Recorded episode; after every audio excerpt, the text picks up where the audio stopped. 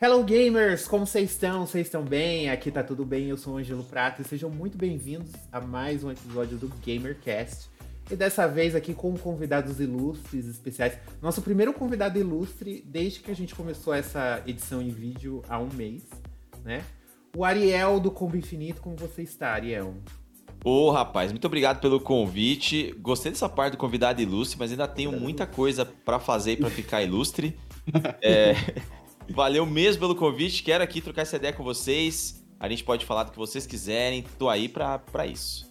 Ótimo, e ele já está fazendo o teste para substituir a Leona, que saiu de férias e falou assim, não vou mais gravar, tô de férias. Então assim, a gente já vai fazendo esses testes, semana que vem a gente pode chamar outra pessoa, outro convidado, e aí a gente vai estudando currículos, entendeu? Porque aqui é assim, né?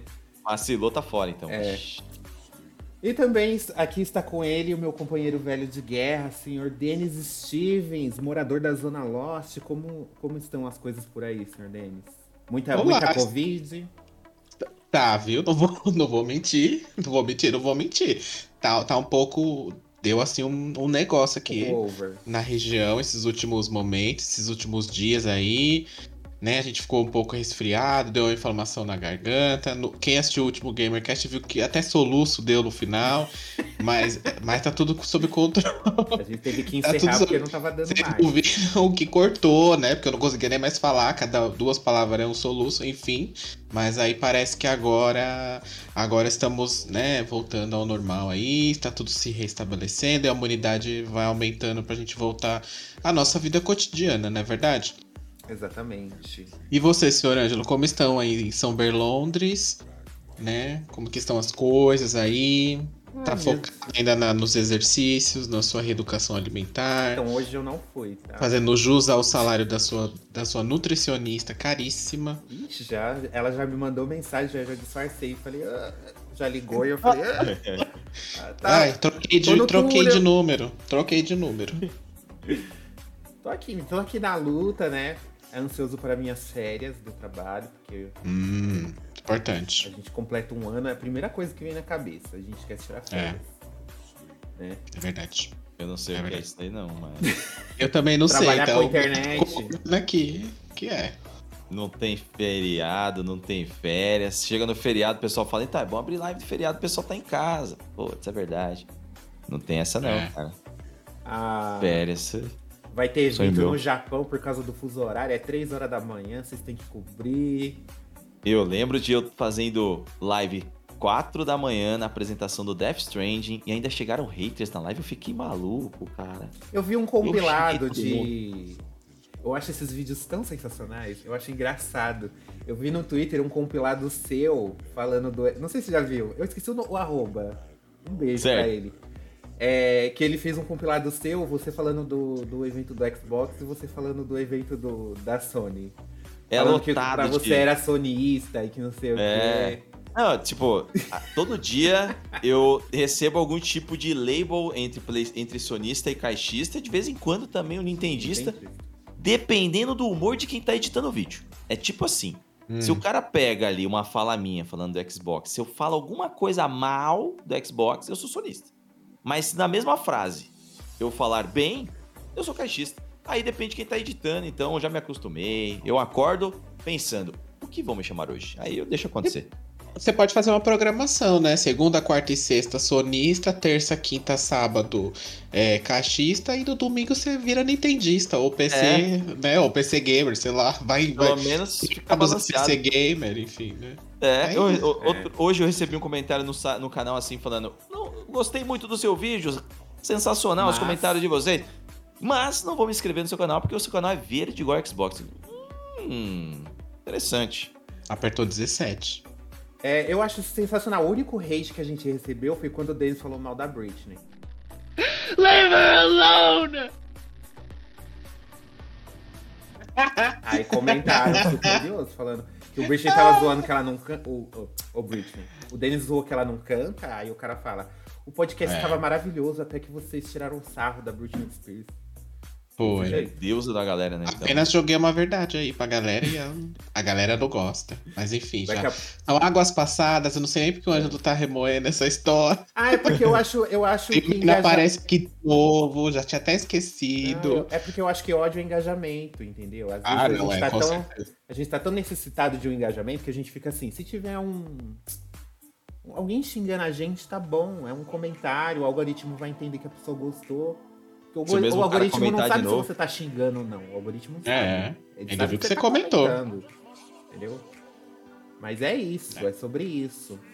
E vale lembrar também que se você né, está aí numa pedra, sempre tem a pessoa que vive debaixo da pedra, não sabe o que é o Combo Infinito, né? É um portal, né, de games em que o Ariel trabalha. E ele... já tem muitos anos, já inclusive já tivemos aqui um integrante há uns anos atrás, o Gabriel também, que se inscrevia lá no portal e tal. Então, quem quiser conhecer o trabalho do Combo Infinito, né, porque sempre tem a pessoa da pedra, como eu expliquei, onde ela deve achar os arrobas... que mora lá em São Berlondres, São Bernardo, ela não conhece muito. Onde ela acha o Combo Infinito, Ariel? Combo Infinito em qualquer rede social, só buscar por Combo Infinito, no YouTube a mesma coisa. Nosso site comboinfinito.com.br e eu faço lives todo dia no Facebook também, busca por Combo Infinito ou vai direto comboinfinito.live, que é um endereço que eu criei só pra live, então quando você entra aí vai direcionar pra lá, então não tem erro. Busca por Combo Infinito, hoje eu acho que a gente acaba sendo direcionado automaticamente pelo Google também, então tá suave. Vai lá, se vocês tiveram ouvido esse podcast, vai lá e xinga ele de sonista, fala o GamerCast me mandou aqui. Mas aí o outro vai lá e fala que sou caixista. Não explica motivo. Exatamente. É só simplesmente por dizer. Joga ao vento, assim, pra dar um engajamento, né? Só. E você, que já é nosso ouvinte querido, já sabe como é o esquema aqui, né? Se você quiser comentar, se você quer participar dessa edição, segue a gente também nas redes sociais, no @GameOverblog, no Instagram, no Twitter e no Facebook também. A gente está lá. E não deixe de comentar aqui no vídeo. E lá no Spotify a gente cria enquetes sobre o tema. Então você pode lá dar sua opinião. É bem importante também responder lá o que a gente pergunta, né? Porque as pessoas não ficarem no vácuo, porque isso é falta de educação. A gente já o Ângelo tem problemas de carência, gente. Vocês têm que responder, senão ele manda áudio chorando, a gente não aguenta mais. Então, por favor. Exatamente. Né? Vamos fazer o trabalhinho de vocês aí, gente. A gente tá pedindo nada. Só uma mensagem de... Pode ser até uma mensagem de bom dia, daquelas que você manda pra sua tia. Manda pro Ângelo, porque ele fica sentido depois se não manda, gente. Exatamente. E lembrando também que a gente faz parte da rede LGBT Podcasters.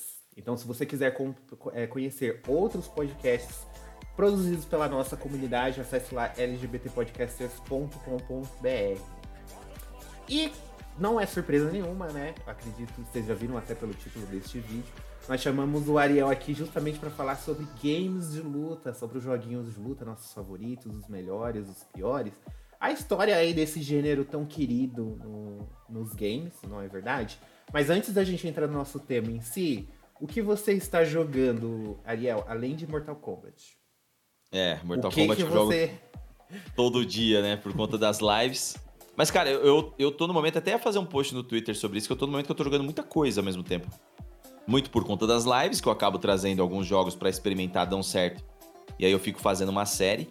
Então, hoje em live, eu tô jogando Mortal, tô jogando um jogo indie chamado Soldiers, que é um Metroidvania incrível, incrível. Busquem por Soldiers. Tô jogando The Quarry, também em live. E terminamos hoje o Tartarugas Ninja, que também tá muito bom, jogaço. Fora das lives, a paisana, né? Eu tô jogando Mario Strikers, que eu tô gostando bastante, só o online da Nintendo, que é complicado, e o jogo é praticamente só online. E eu tenho a mania de jogar, antes de dormir, alguma coisa em portátil, eu revivi meu Vita e tô jogando Batman Blackgate, Arkham Blackgate, né? Você tem um PS Vita. É, muito bom, cara. E o Batman é muito bom, cara. E o PS Vita, ele é bloqueadinho, eu tô ganhando o troféuzinho, tá indo pra minha conta certinho, é bonito demais de ver aquilo. E o Batman eu tô jogando direto. E de vez em quando também, entre uma noite e outra, antes de dormir, eu tô jogando o Zelda Minish Cap, que também é maravilhoso, jogando 3DS. Maravilhoso esse jogo, feito pela Capcom, né? Um Zelda feito pela Capcom. Eu tô jogando um monte de coisa, cara. Ah, eu tô jogando também Catherine pelo Xbox. Já viram Catherine, que é da Atlas? Uhum. Jogo maluco, cara. Jogo maluco. Já ouvi falar, que ele é um bezerro, ou, sei lá, uma ovelha. Um negócio bizarro, mano. E você não viu o final. Ah, eu tô maluco pra ver, cara. É muito Enfim, bizarro. Tô jogando um monte de coisa. E você, e depois dizem que jornalista não joga ainda, né? Olha, eu confesso... Mas eu entendo, viu? Porque... Eu confesso que depois que eu comecei a trabalhar com games, foi a época que eu menos joguei. Eu imagino. Eu já tive muitas épocas estranhas, assim, de jogar muito em live, porque daí eu sou obrigado a jogar. E daí eu falo, pô, vou jogar um monte de coisa. Eu não jogo nada, vou dormir, tô cansado. É porque o povo acha que a gente trabalha jogando, mas não é bem assim, né? Nem todos os trabalhos na indústria envolvem você ficar jogando. Exato. Um dia a gente pode até fazer um podcast a respeito disso aí, já tô me convidando. Podemos. Uma boa ideia mesmo. E você, senhor Denis, o que você tem jogado? Olha, eu recentemente, no final de semana, eu zerei o Scarlet Nexus, né, no Xbox. Parece bom demais. Aí eu comecei a jogar a segunda campanha, porque eu joguei primeiro com o personagem masculino, né? E o personagem feminino, ele complementa a campanha. Uma hora os dois se separam, depois se juntam, enfim. E aí você joga pelo lado a visão da menina. Mas eu comecei, eu vou terminar logo menos. E aí eu meio que me perdi. Eu não sei ainda o que eu vou jogar. Eu comecei a jogar várias coisas. Eu joguei uma fase do Tartarugas Ninjas. Aí eu joguei uma fase do Ninja Gaiden 3, que eu parei no 2. Aí depois eu joguei uma fase de Rainbow Six Extraction. Não sei porquê, mas eu joguei. Aí eu joguei depois... Eu comecei a jogar Dragon's Dogma no PC. E eu vou começar o Xenoblade 2. Então, tipo... Sem ter zerado o primeiro. Mas não tem problema, porque eles não são... Não são conectados? Não são. É só o mesmo universo, mas a história não é a mesma, não é continuação, dá pra jogar tranquilamente, sim. Ah, justamente por isso que eles colocam crônicas no nome, né? Porque são histórias individuais. Tá vendo? Exatamente. Eu estudei português. É. Mas então, no momento, eu não tenho nada que eu esteja jogando efetivamente. Tô jogando um monte de coisa e tô jogando nada ao mesmo tempo. Mas é... Eu queria muito jogar esse The Quarry aí, mas o valor ainda tá muito caro pro meu bolso. Então eu vou esperar um pouquinho aí, numa promoção, ou a Microsoft botar num Game Pass da vida, ou pegar o código que eu pedi e a empresa me ignorou, sei lá, qualquer coisa. Mas é isso. E você, Ângelo, o que você tá jogando? Porque a gente terminou o Gears of War, aí eu não sei depois o que você comentou, que você tava se você ia jogar alguma coisa. Então, aí a gente tá tentando jogar Outriders, né? Ah, é verdade. Tentando. Mas o Angelo nunca tem tempo, é difícil, gente. Vocês sabem, né? Tá pelo tempo. Tô uma pessoa muito ocupada, né, Denis? É, eu chamo ele toda vez, ele fala, ai, não dá, tô fazendo não sei o quê. Eu confesso que existe só um momento em que o Denis me chama pra jogar e eu realmente não posso. Que é quando tá passando o Pantanal. A bicha assiste novela na TV, gente. 2022, junho de 2022, o Ângelo espera dar às 9 horas para ver a novela. Sendo que ele tem a porcaria do aplicativo para ver a hora que ele quiser. Eu não consigo entender isso, pra mim não entra na minha cabeça. Então eu chamo ele nessa hora mesmo pra ele ficar com remorso. E depois eu vou falar aqui pra todo mundo que eu chamei ele pra jogar e ele não podia. Mas e aí o jogo não anda porque ele não tá em tempo. É igual você assistir a série quando tá passando um episódio inédito na TV, cara. Você vai aparecer. Quem que faz isso hoje em dia, Ângelo? Quem que faz Todo isso mundo. Hoje em dia? Não, você tá bem equivocado. Lógico, viu? Que é. Um monte de gente assiste o episódio de The Boys na sexta, quando sai. É porque não tem horário, mas se tivesse, o povo tá lá pra... Mas aí não tem horário, é o dia que saiu. Na HBO tava todo mundo lá pra ver aquela porcaria daquele final ao vivo quando ele tava passando domingo. Isso não faz muito tempo, não. Não, mas é diferente. Do spoiler. É, nesse caso é diferente. Então, eu não quero spoiler da Juma, que eu fico com raiva. Mas entendi. Mas ela já virou animal lá mesmo. Não sei qual que é o spoiler maior que você quer nessa história aí. E o que está jogando, no final das contas, sem ser Outriders? Então, assinei a nova PlayStation Plus e descobri que 80% dos bons títulos que tem lá eu já joguei, eu já tenho. Droga. Então é um pouco triste, um pouco frustrante. Mas navegando pelo catálogo lá, eu achei uma coisinha chamada Telling Lies. Ouvi falar muito bem desse jogo, que na verdade é um FMV, né? Isso. Tipo um filme. Explica aí. É, Ele começa assim com uma moça que não mostra o rosto. Ela, tipo, chega num local lá, o que parece ser um arquivo e tal, liga o computador e começa a assistir uns vídeos. E aí, esses vídeos estão todos fora de ordem cronologicamente. E aí, aconteceu alguma coisa que eu não descobri ainda, porque eu não cheguei no final. Mas esses vídeos mostram os amigos e tal, que conversando no celular, ou às vezes eles estão em casa e eles foram gravados pela câmera de segurança. E aconteceu algo.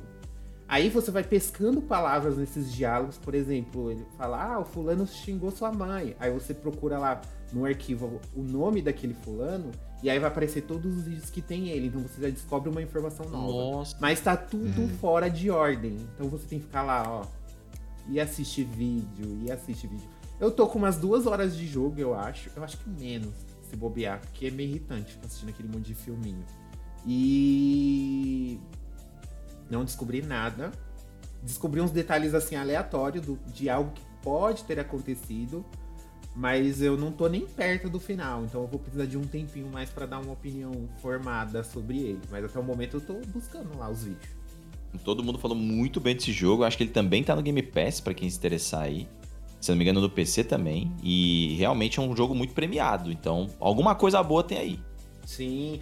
Tem alguns atores bem conhecidos, tem a... a mulher do Westworld lá até. Tem a Clementine, a atriz que faz a Clementine de Westworld, ela está. Tem também um cara que fez You, a segunda temporada, que é o irmão da Love, sabe? Eu não assisti, só sei da série. Eu pensei que você assistisse você. Não, é que a Drica assistiu, minha noiva assistiu, e toda vez que eu passava perto, tava acontecendo alguma coisa, ela... eu falei, nossa, deve ser bom, né? Os atores que eu conheço são esses dois. Aí o ator que interpretou o irmão da Love na segunda temporada do You, ele também tá lá. Aí o restante eu não conheço, infelizmente. Mas eu tô jogando isso, eu voltei a jogar Dead Space também, graças ao Game Pass, eu coloquei lá. E até o capítulo 4, mais ou menos, eu tava achando muito fácil. O primeiro? O primeiro. Até o capítulo 4, assim, eu tava achando, nossa, que fácil, eu não morro, é só correr do bicho e tal. Agora eu tô me lascando um pouquinho demais pro meu gosto. Era tudo tutorial. Né, começou a achar uns bichos, chegar uns bichos que se regenera, aí você gasta a munição toda nele, aí depois que você gasta a munição toda nele, aí vem um cara e te avisa, ele não vai morrer. Aí eu falei, que beleza, tô sem munição agora. Aí tá bem nesse estilo, assim. E... eu preciso jogar o 2, inclusive, porque eu joguei o primeiro aquele no começo do ano e ele tá eu ia jogar os 3 e parei. Ele tá me irritando um pouquinho nos jumpscare. Tá me irritando um pouquinho. Porque... mas você... é porque toda hora entra uma música grotesca, sabe, assim. E aí se incomoda de vez em quando. Tipo, uma coisa... você não tá mais tomando susto, você tá... tá legal, querido, eu sei que é um bicho que vai me matar, não precisa... Entendi. Sabe, é muito... ele quer se desesperar o tempo todo, e eu acho que eles estão pesando a mão um pouco. Certo. Até o momento em que eu joguei. Essa é a minha avaliação até o capítulo 5, eu acho que tô no capítulo 5 ou 6. Tô na metade. O meu problema 12, só desse jogo é o jeito que ele conta a história, que é muito mal feito, eu acho muito... ele só chega lá, e vai lá e procura a mulher. Aí se separa você e mais as outras duas pessoas se separam. E aí é muito na cara quem é que vai trair quem ali, quem que tava armando. É muito na cara, assim. E no final você não... aparecem as visões da mulher dele e aí, tipo, eu fiquei... acho que eu não entendi bem. Aí eu parei um pouco e comecei a ler os files que tinha ali, aí deu pra entender um pouco melhor. Acho que o storytelling dele é meio estranho, assim. Gostei muito, não, achei... mas é muito o jogo da época dele, que era assim também. Porque o próprio... tem outros jogos no mesmo estilinho dele, do 360 lá na época do 360 e PlayStation 3, que eles têm essa vibe de que vamos jogando as coisas só e depois a gente faz um resumão pro jogador entender no final. E às vezes você não entende, porque você não prestou atenção em várias outras coisas que eles deixaram tipo em segundo plano, assim, sabe? Se não me engano, no primeiro o Isaac nem fala direito, né? Ele nem fala. A partir do 2 que ele vai falar. Não fala nada, não fala nada. A narrativa fica um pouco comprometida também por ele não ter essa interação. No 2 aí já muda bastante. O 2 é bem melhor, na minha opinião, apesar de eu achar o primeiro também muito bom. Mas também, talvez se eu jogasse hoje, né? A gente jogou tanto jogo de terror ultimamente que talvez algumas coisas possam mudar, né? Uma avaliação diferente. Mas pra época era muito, muito bom. Sim. E é isso que eu estou jogando no momento. São esses joguinhos, né? E já, bom, já que a gente agora já contamos, já fizemos nossa introdução, já está tudo certo, bora falar então, na nova edição do GamerCast, sobre os games de luta.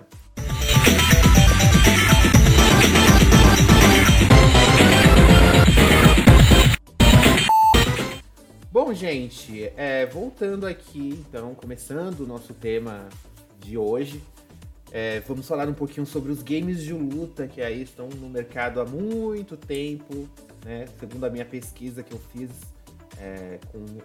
com universitários, pesquisadores de Massachusetts, desde 1976 os jogos de luta estrearam aí com Heavyweight Champ, se não me engano é esse o nome do jogo, lá na época do arcade, produzido pela Sega, e desde então esse gênero se consagrou aí como um dos favoritos.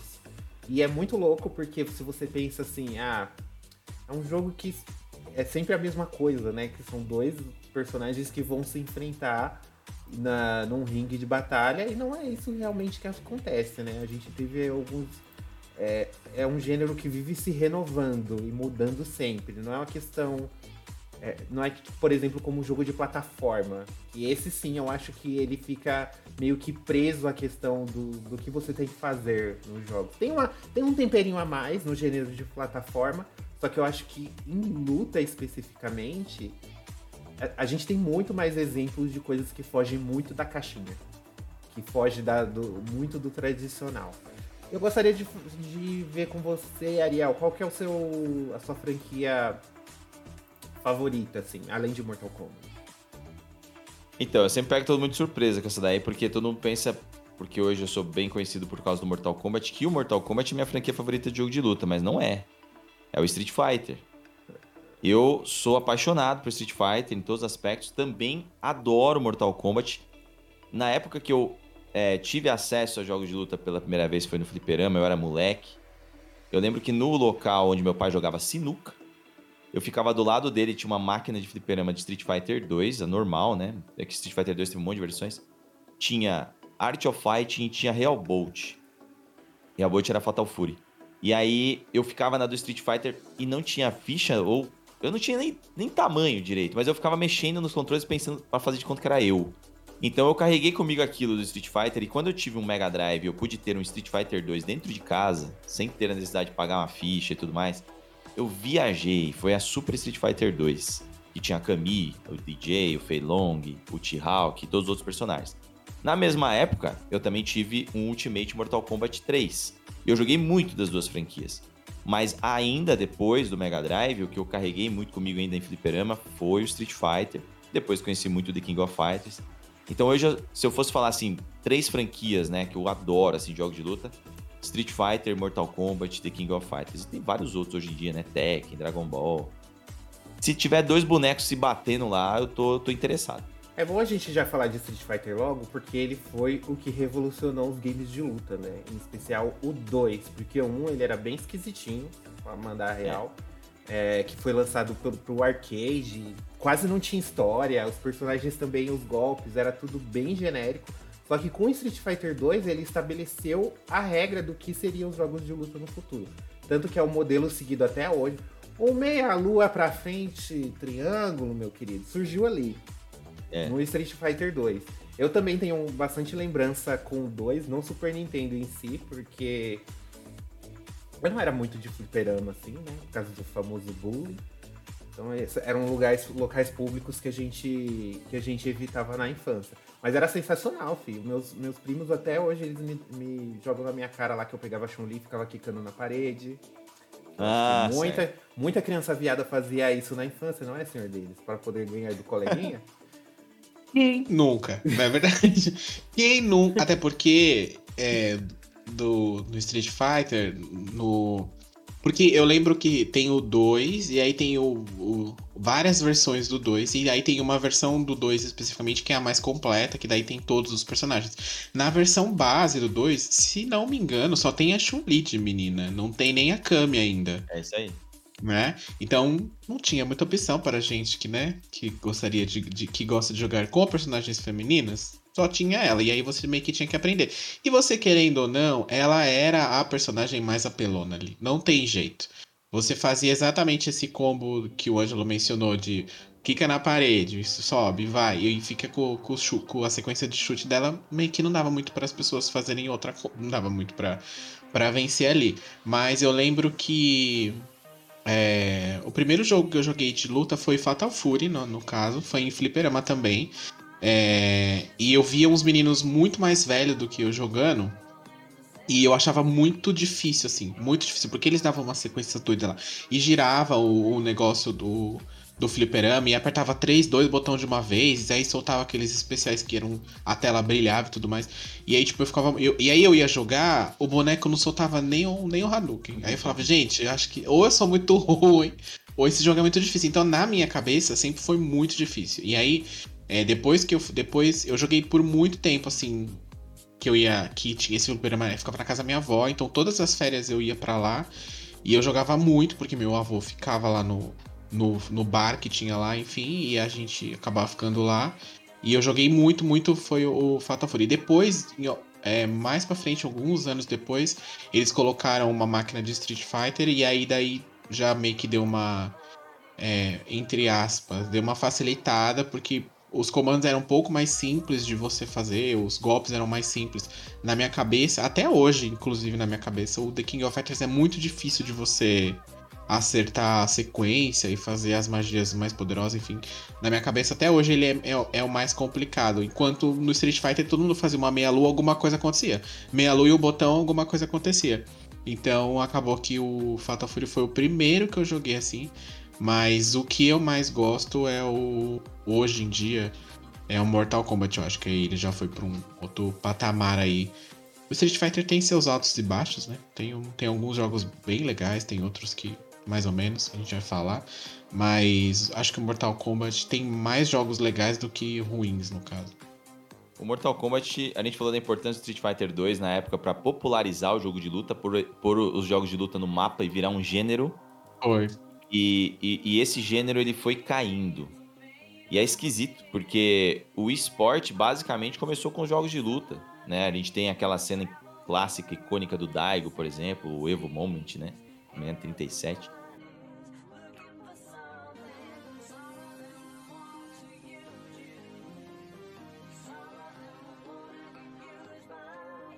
E depois disso... os jogos de luta começaram a cair muito. E o Mortal Kombat foi o responsável por trazer de volta. Porque o Mortal Kombat levou pro público geral. Ele popularizou de novo, né? Com o Mortal Kombat o 9, né? O que deu um reboot. E aí só foi crescendo, né? A NetherRealm chegou numa fase incrível, que foi a produtora dos jogos. Também conseguiu fazer o Injustice, então pega um público também que gosta de super-herói, né? E o Mortal Kombat 11 eu acho um jogo muito bem feito, tem muito problema. Muito, muito problema.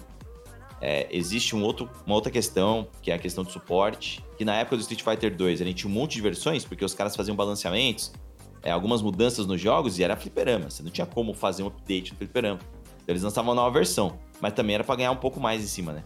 E hoje, mesmo com a possibilidade de ter suporte no Mortal Kombat 11, ele acaba deixando muito a desejar nesse aspecto, porque eles encerraram muito rápido esse suporte. E por outro lado, a Capcom manteve o Street Fighter V, a Bandai manteve o Tekken 7, então...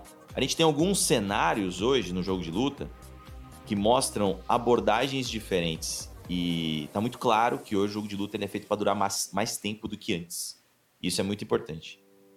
Sim. E eu acho também que o Street Fighter, além do que você falou, que depois veio o Mortal Kombat e revitalizou essa questão, até do competitivo e tal, na minha cabeça, os jogos de lutas, eles... meio que criaram esse cenário competitivo de videogame antes desse cenário existir efetivamente. Porque nas próprias fliperamas ali, você fazia o quê? Tinham dois players ali, né? E você tirava um contra com outra pessoa. E quem ganhava ali, geralmente, sempre ganhava alguma coisa. Sempre acabava tendo aqueles campeonatos informais nos lugares dos fliperamas e tal.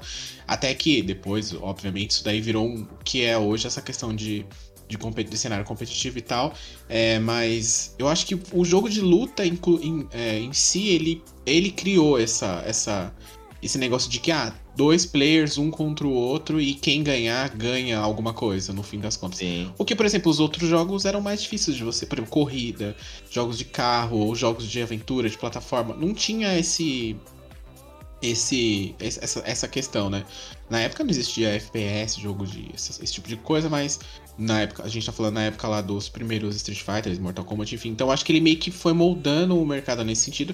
E aí, obviamente, que uns foram se direcionando muito mais focado nisso, que hoje eu vejo que é o caso do Street Fighter mesmo, que tem uma popularidade muito grande nessa questão de competitivo, né? De campeonato e tal. Enquanto o Mortal Kombat, ele meio que foi, aí ia, mas não ia, alguns jogos faziam, outros não, e aí meio que acho que a própria NetherRealm também não queria estender os jogos dela por tanto tempo, assim, igual, por exemplo, quantos anos ficou Street Fighter V até saiu, até ter o anúncio agora do 6, ficou muito tempo. Tá saindo uma por geração, né? Teve aquela velha história do que a Capcom já lançou 4 vezes, com cada uma com uma quantidade de personagens diferentes, e nunca é a versão total, enfim, tem todo aquele rolê.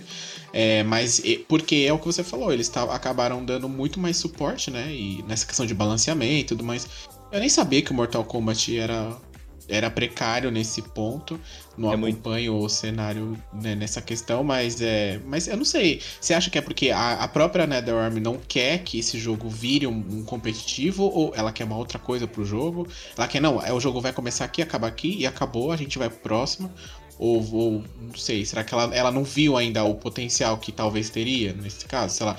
Ela falou, não quero bater com o Street Fighter de cabeça, assim. Até porque não faz muito sentido, porque a própria SNK, mais falida que tudo, numa época aí, tava lá com o The King of Fighters ainda, competindo em vários campeonatos, né? Então, sei que... Você, como conhece mais, o que você acha? Eu tô com a camiseta da Warner aqui, que acabou caindo sem querer aqui, porque eu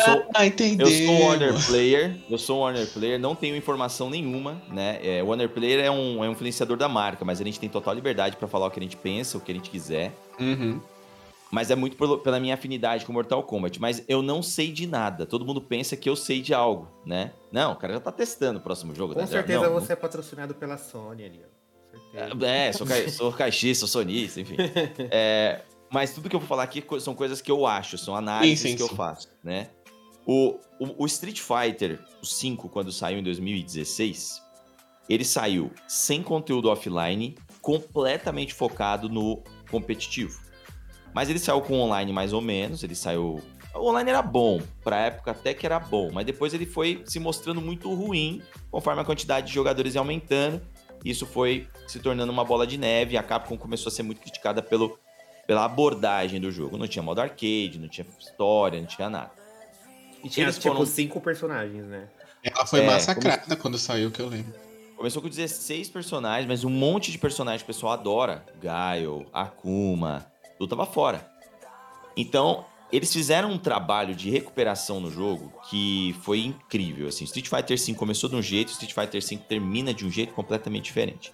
Então a Capcom, ela precisou correr atrás. Acho até que correu riscos de talvez a franquia não voltar, porque o 5 só praticamente existiu pela força do Ono, depois dele ter feito o 4 também, que ficou muito tempo entre o 3 e o 4, né? A equipe toda e tudo, eles fizeram um grande esforço, colocaram o Street Fighter de volta no radar. Beleza, aí o 5 começou meio mal, eles recuperaram. Então, a gente vai ter um lançamento do Street Fighter 6 por volta de 9 anos depois, né? 7 anos depois do Street Fighter 5 ter nascido. Então é muito tempo. A NetherRealm, por outro lado, aí onde eu acho que tem um peso da Warner aí nessas decisões. A Warner é dona da NetherRealm. A Capcom não tem uma segunda empresa mexendo com o jogo, é a Capcom fazendo Street. A NetherRealm, ela tem que responder à Warner. E eu acho que ao ver que vendeu 12 milhões tão rápido, a Warner falou, vamos partir pro próximo. A gente vendeu muitos. Sim. A gente precisa ganhar de novo tudo isso. Então, a NetherRealm, acho, eles queriam dar mais suporte. Não, o Mortal Kombat 11 vendeu 12 milhões de cópias. Então, a NetherRealm, ela custou... Em 2011, se eu não me engano, a NetherRealm fez o Mortal Kombat 9, se eu não me engano. O Mortal Kombat 9. 2013, Injustice. 2015, se eu não me engano, saiu o Mortal Kombat X. Aí depois, 2016... Eu posso estar errando algumas contas aí. 2017, veio o Injustice. Aí 2019, o Injustice 2, aí 2019 Mortal Kombat. Ou seja, tem uma janela de 2 anos. Eles tentaram manter isso.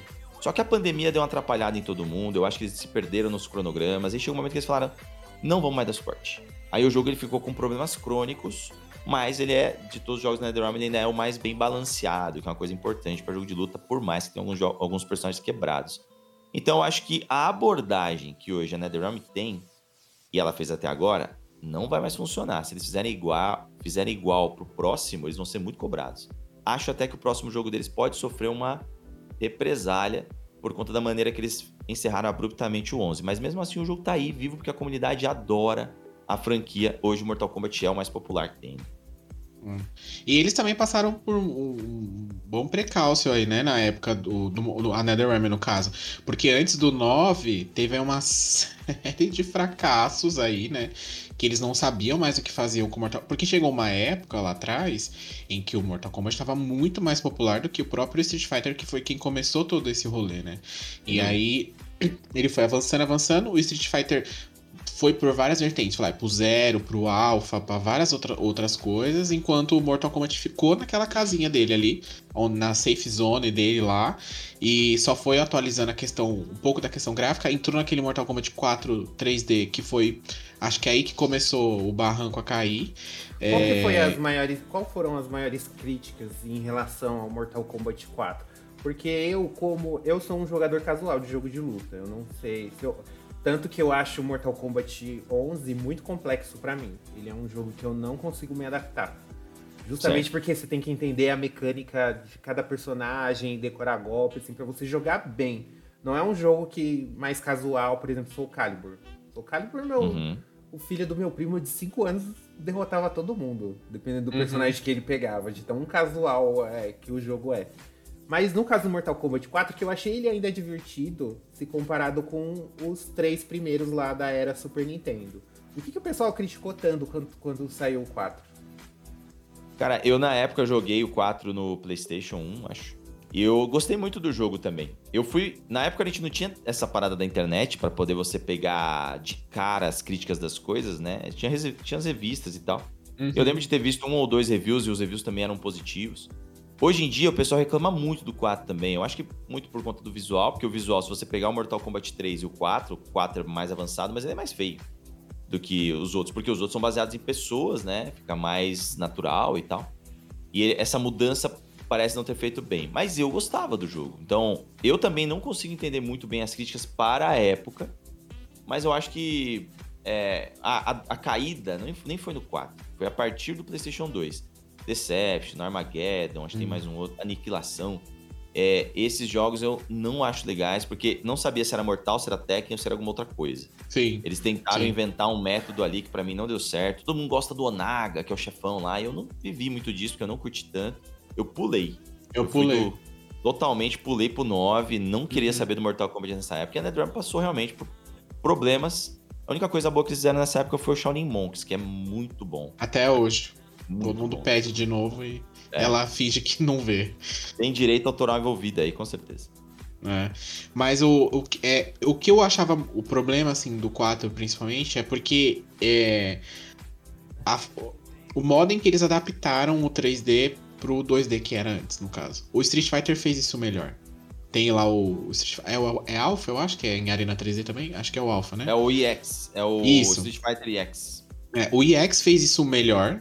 Que o problema é que eles quiseram deixar os personagens com aquela aparência de humano mesmo, igual era nos sprites anteriores, só que eles botaram os personagens em polígono, e aí ficou tudo muito genérico, os cenários eram... Não tinha nada, assim, não acontecia nada. A história é bem chinfrim, assim, mas bem chinfrim mesmo. Então, na época, eu jogava porque era o que tinha, mas o que acontece? Até chegou um determinado momento em que eu saí dessa minha zona aqui de Street Fighter e Mortal Kombat e The King of Fighters, por exemplo, e fui pra um Tekken, e fui pra um Blood Roar, e fui pra outros jogos de luta, fui conhecendo outros jogos de luta, que eu falei, é mais interessante do que esse Mortal Kombat, eu não preciso ficar preso nele aqui, e aí eu vi que tinha coisas melhores de luta em 3D, e que não precisava morrer ali no Mortal Kombat. Porque, não sei se o primeiro, depois do 4, eu acho que é o Dead Island, eu acho. Dead Island. Esse eu acho que foi o primeiro. Esse eu ainda joguei, que é de PlayStation 2, né? Esse eu ainda joguei, ele tem uma abertura muito legal e tal, uma introdução super bacana. E eu falei, vixe, o jogo vai ser muito bom e tal. Mas quando você vai jogar, os personagens são estranhos, eles colocaram uns personagens novos que não tem carisma nenhum, assim, muito estranho, muito perdido, assim, não sabe muito bem o que tá fazendo. Tanto que no 9 eles tiveram que rebutar toda a história e falou, peraí, vamos começar tudo de novo, que a gente não sabe, primeiro que não sabe mais pra onde vai, e segundo que eu nem sei mais o que foi que eu fiz lá no passado. E aí o que salvou mesmo desse bolão aí é o Shaolin Monks mesmo. É um jogo muito bom, assim. Eu lembro que eu joguei ele muito.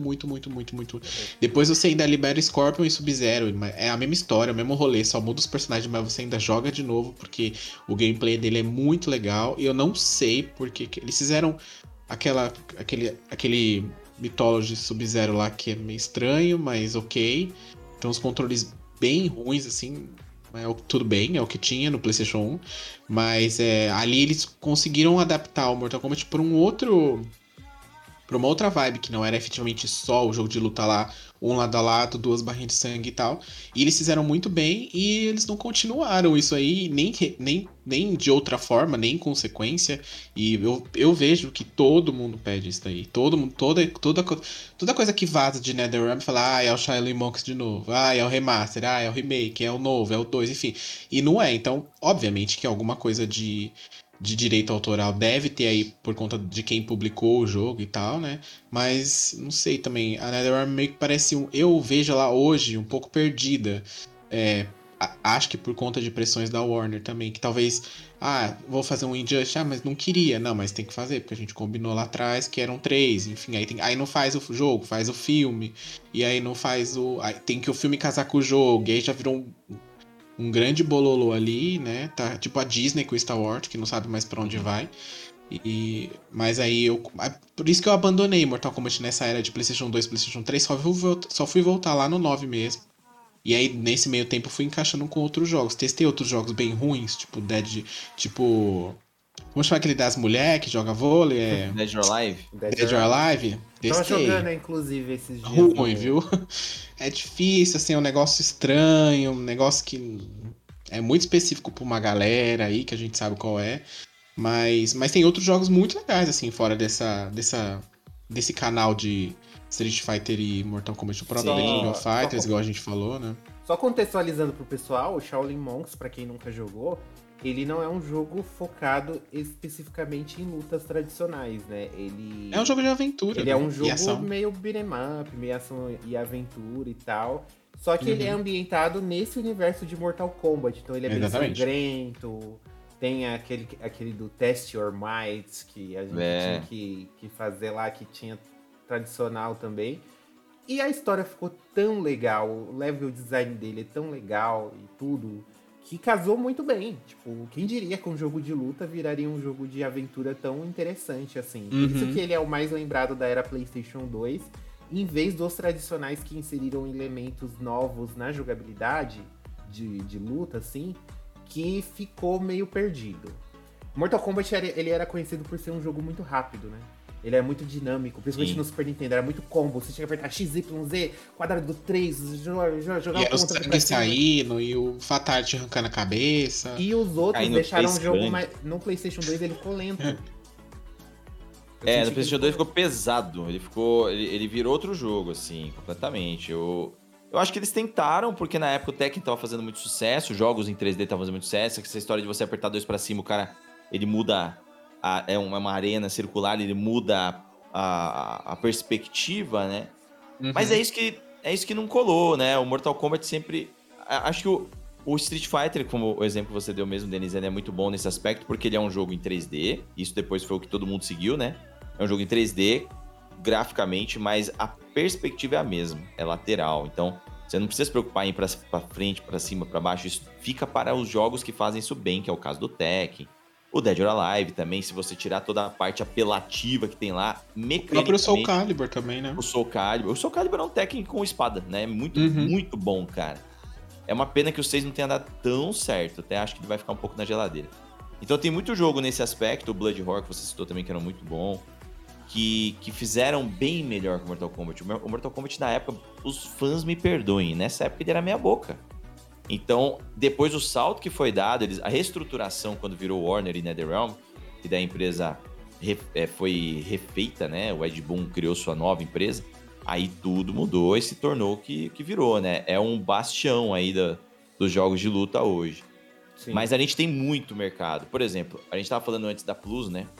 Que liberou agora, e dentro do catálogo da Plus tem um jogo de luta que é da galera que fez o Street Fighter EX, que é um estúdio chamado Arica, que é o Fighting EX Layer. Ele é basicamente uma sequência daquele Street Fighter, só que sem os personagens de Street Fighter. Naquela época tinha os personagens de Street Fighter, mais esses da Arica, que é o Garuda, Esculomania. Esse jogo tá lá. E esse jogo é muito gostoso de jogar também, uma pegada bem parecida com Street Fighter. Então tem muitos jogos de luta hoje. Tem o Schoolgirls, que é um jogo antigo e a comunidade reviveu o jogo. O Sonic Fox, que é um dos melhores jogadores de Mortal Kombat, o cara tá muito mais afim de jogar o Schoolgirls de novo. Tem o Guilty Gear, que é uma franquia maravilhosa, extremamente rápida, dá uma energia, a trilha sonora é incrível. Então tem um monte de opções, cara. É um dos melhores momentos para os jogos de luta, devo dizer, atualmente. Em termos de esporte, em termos de opção. A única questão é que um jogo de luta precisa ter hoje um bom online e ele precisa ter uma comunidade ativa, senão você não encontra ninguém pra jogar. É o que aconteceu com o Granblue. Granblue Fantasy Versus, que é um jogo feito pela Arc System Works, que é a mesma que faz o Guilty Gear. Mas ele é baseado na franquia Granblue, né, que é chinesa, japonesa, coreana, não me lembro. Ele é muito bom jogo, só que o netcode dele, que é o que faz o online funcionar, é ruim.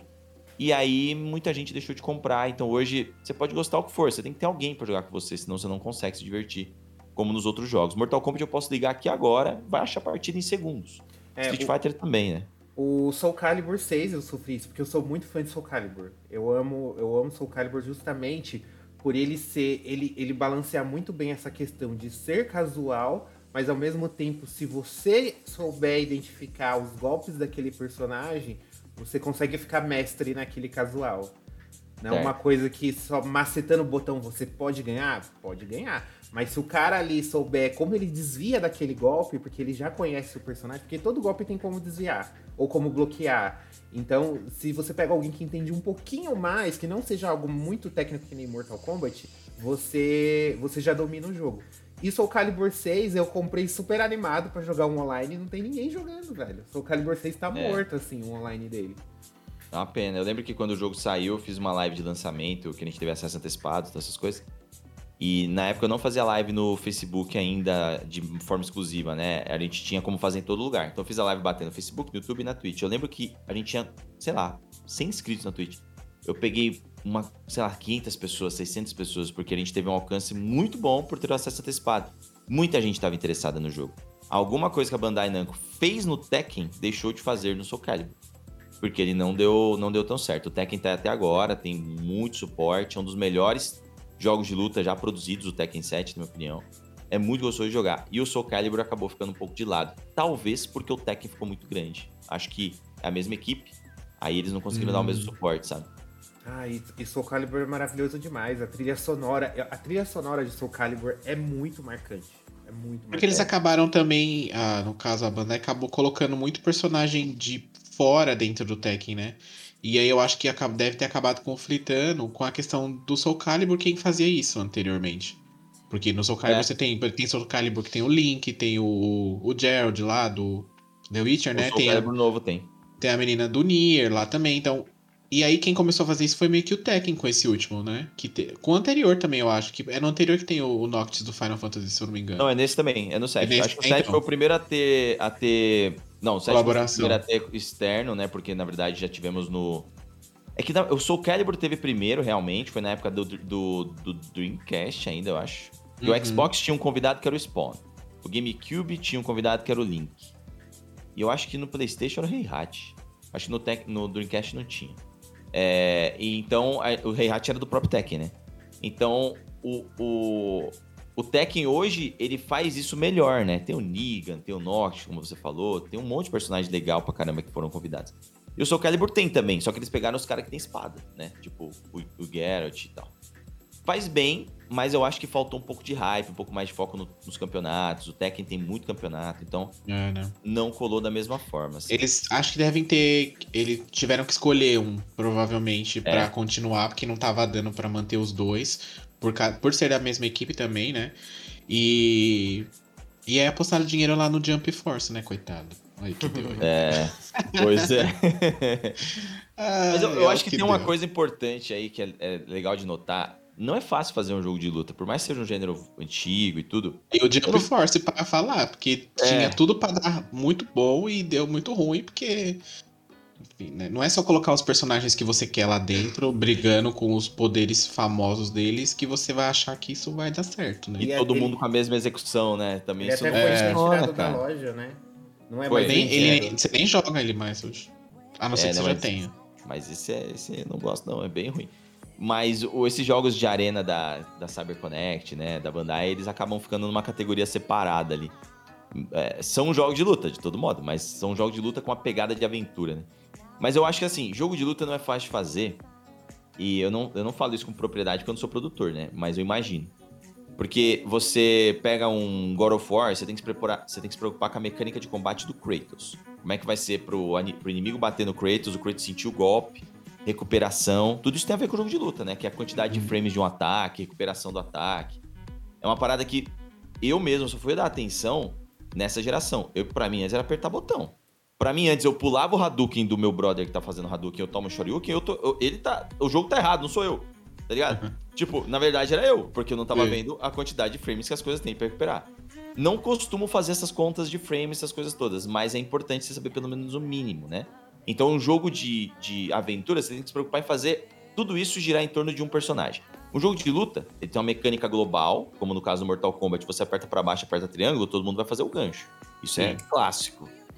Não é a mesma coisa no Street Fighter, né? O antiaéreo, o pra baixo e um soco forte de um Ryu pode ter um alcance diferente de uma Chun-Li. A Chun-Li pode ser mais pra frente, o do Ryu pode ser mais pra cima. Então você tem que saber como cada um funciona. E pra eles adaptarem tudo isso pra dentro de um jogo, exige muito teste. Eu acho que daí é onde também exige muita equipe pra poder fazer em alto nível, né? E como hoje em dia eles estão muito mais preocupados em fazer o jogo colar e depois vender DLC, algumas coisas...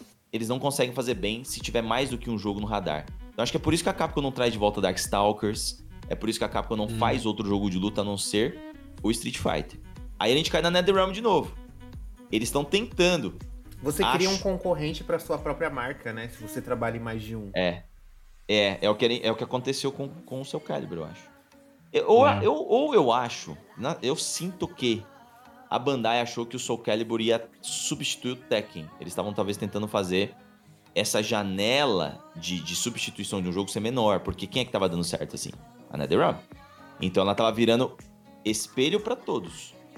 Mas aí eles viram que o Tekken deu certo e começou a vender personagem no Tekken. Porque todo mundo já tinha o Tekken. Era mais fácil vender um personagem, 2, 3 pelo preço de um jogo inteiro do que ter que fazer um jogo do zero.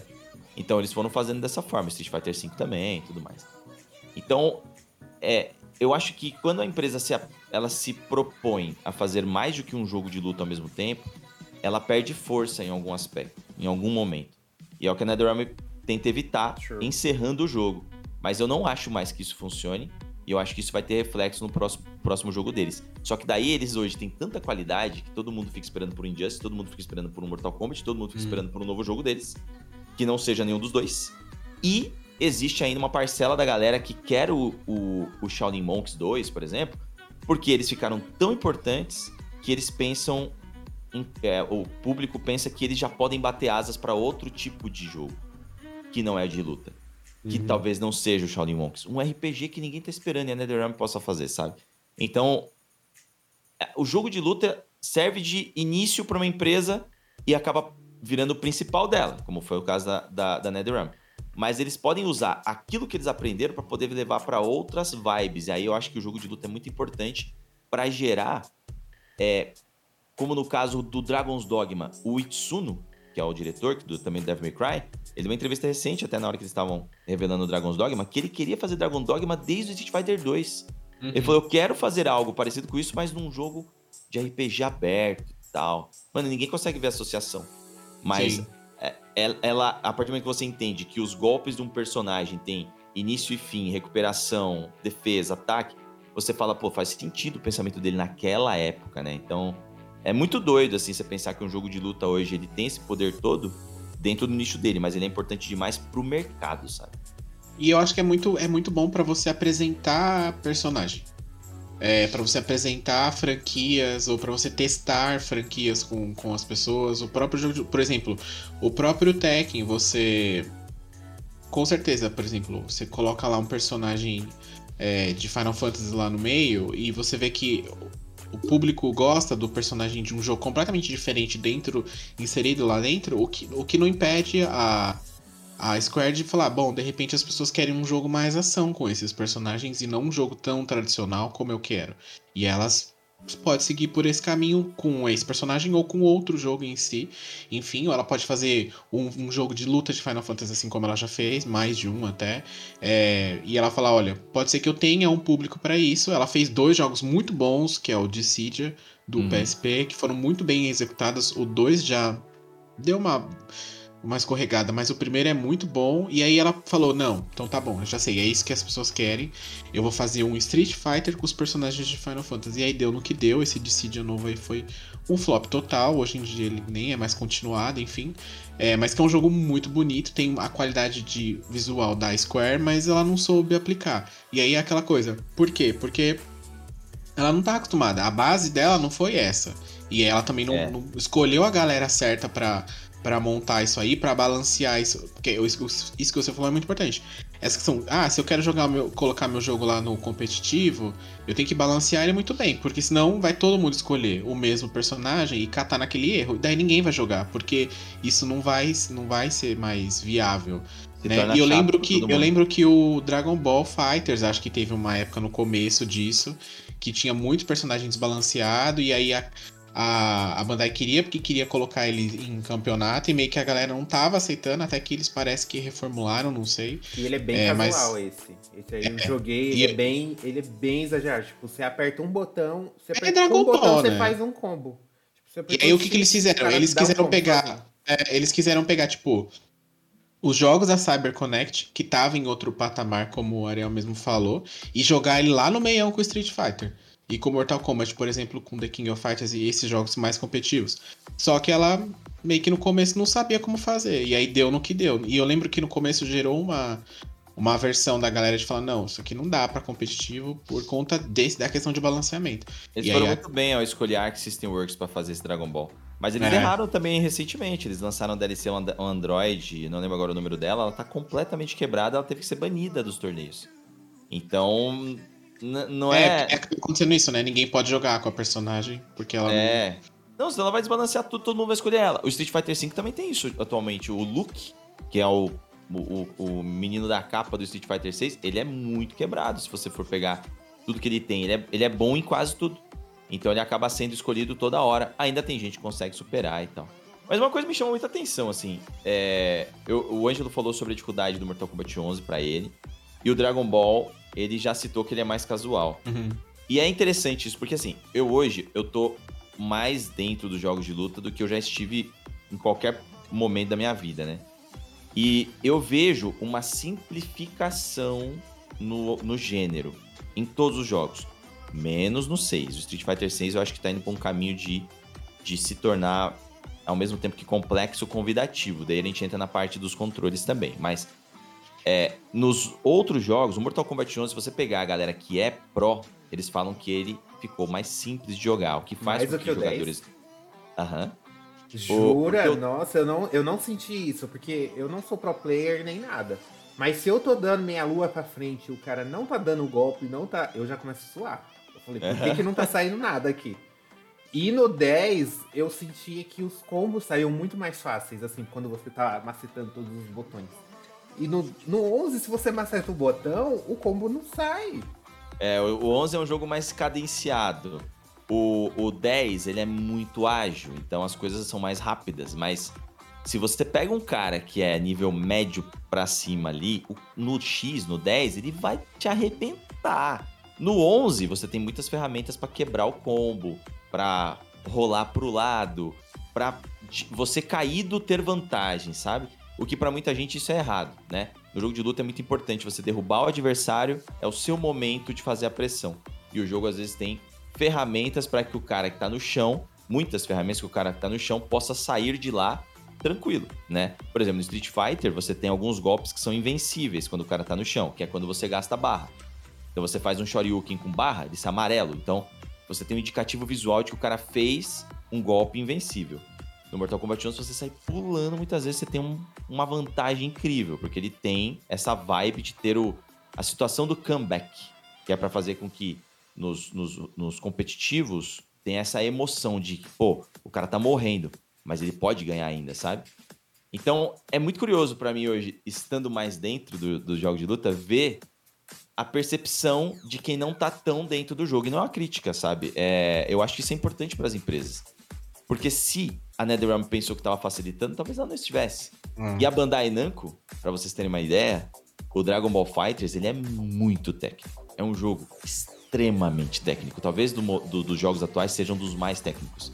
Porque ele pega a vibe do Marvel vs Capcom e adiciona muitas camadas ali. Uhum. É um jogo muito ágil. Eu tenho facilidade pra jogos de luta. Mas se eu pego pra jogar o Dragon Ball hoje, eu sou surrado. Mas assim, surrado. Porque os caras não dão tempo pra você pensar.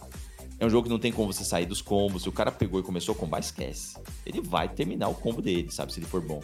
Então é muito legal essa percepção de o que é casual, o que não é, sabe? É. E às vezes, e aí fica um recado pra galera, assim, eu participei de uma atitude, né? Da galera do Fighting Game Retro, do Retro Games Brasil, né? Eles fizeram um torneio que era focado em mostrar pra galera que jogo de luta é convidativo pra qualquer pessoa, desde que você treine pelo menos um pouquinho. E a gente trouxe lá meninas jogando que não eram dos jogos de luta, PCDs, né, pessoas com deficiência, e alguns influenciadores que não tinham ideia de que era jogar jogo de luta.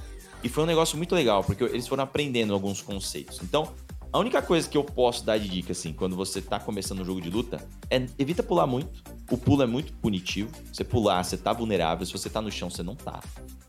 Só a pessoa que já começa a pular.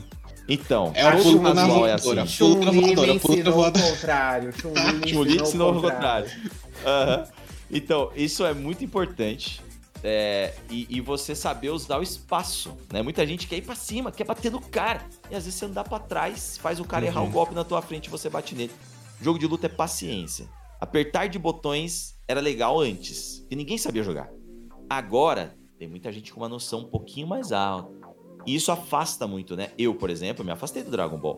Pô, mas Ariel, você tem facilidade de jogo de luta, eu poderia aprender. Mas eu fiquei tão longe dos caras que eu passo muita raiva. Então, todo mundo pode passar por isso. Então, acho que é legal você saber o mínimo do jogo. Primeira coisa, tutorial, e depois evita pular. Primeira coisa. Viu, Ângelo? Chega nessa história dessa Chun-Li do cacete na parede. Eu terminei o tutorial do Mortal Kombat e eu já não sabia mais. E outra coisa que me irritou muito no 11. No Aftermath, você joga com a Sindel. E aí eu fazia um combo maravilhoso com o Sindel. Só que quando eu fui jogar o modo arcade, o caralho do combo não tava aberto. Vai te lascar. Não, só para. As variações. Eu já quero já quero destacar o CD de fora. Se tivesse, né? Porque hoje é tudo... Não. Nossa, eu fiquei tão puto. Isso eu falei, por que o combo que eu fiz? O Mortal Kombat também. Esse fato de que você você tem que definir o que você quer no seu personagem. E você tem que pré-definir, na verdade. Amor, eu não tenho tempo pra isso, não. E deixar ele salvo lá. O jogo poderia te dar essas pré-definições e deixar, olha, ela tem 3 modos de luta. É esse, com esse poder. Ou e você pode fazer com todos aqui. Ou você pode fazer um com os poderes que você quer, que é o que o jogo efetivamente faz. Mas na hora que você vai jogar, por exemplo, numa demonstração de personagem, ou quando os personagens estavam liberados lá na torre, por exemplo, personagem novo, eles já vinham com tudo liberado. Então você fazia todos os poderes e você falava, vixe, agora meu já Deus. Era, que essa aqui vai ser a minha personagem. Mas aí na hora não, você tinha que escolher, ela vai ter o poder do cabelo ou o poder de voar? E aí você vai ter que fazer combinação de que, se ela voar e ter o cabelo, não funciona. Então ela tem que voar e tem que ter o outro que ela dá o grito no alto, pra poder combinar os dois. E aí tem essa questão que eu entendo que isso é muito mais pro competitivo lá e pra galera mais técnica, obviamente. Mas eles deveriam ter colocado uma forma, joga aqui com tudo. O negócio do Ângelo é a munição infinita. Tudo que ele joga com munição infinita. Então é o modo criança. Tem que ter o modo criança pro Ângelo. Sim, todo mundo, quem escuta sabe todo que o Ângelo comprou o modo infinito lá do Resident Evil, porque ele não aguentava mais. Quando você tá de saco cheio ou é um jogo que você já zerou, qual o problema de você estar ali se divertindo e colocar um negócio infinito? Sim. Mas eu acho que esse negócio de personalizar é muito bom pra você, quando você tá jogando online, por exemplo. Porque o seu outro personagem não vai saber qual a combinação que você tem, a não ser depois que você já lutou ali um round, pelo menos. É isso a questão da diversidade da partida em si. Né? Todo o meu estresse seria poupado se as definições do modo história fossem iguais no modo arcade. Tudo, eu não estaria...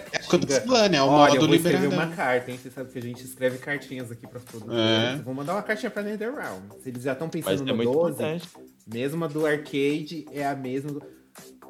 É muito frustrante você chegar, aí eu tenho que ficar lá escolhendo os golpes que ela quer dar. Meu amor, quero apertar meu botão.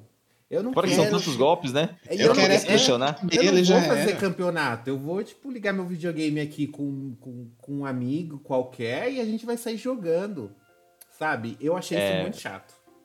Isso daí é uma coisa que eu acho que eles também podiam ter simplificado. Até às vezes, para poder jogar contra alguém online, né? A gente vai convidar. Você tem que habilitar o modo torneio para que tenha as variações pré-determinadas da torneio 1, 2, 3.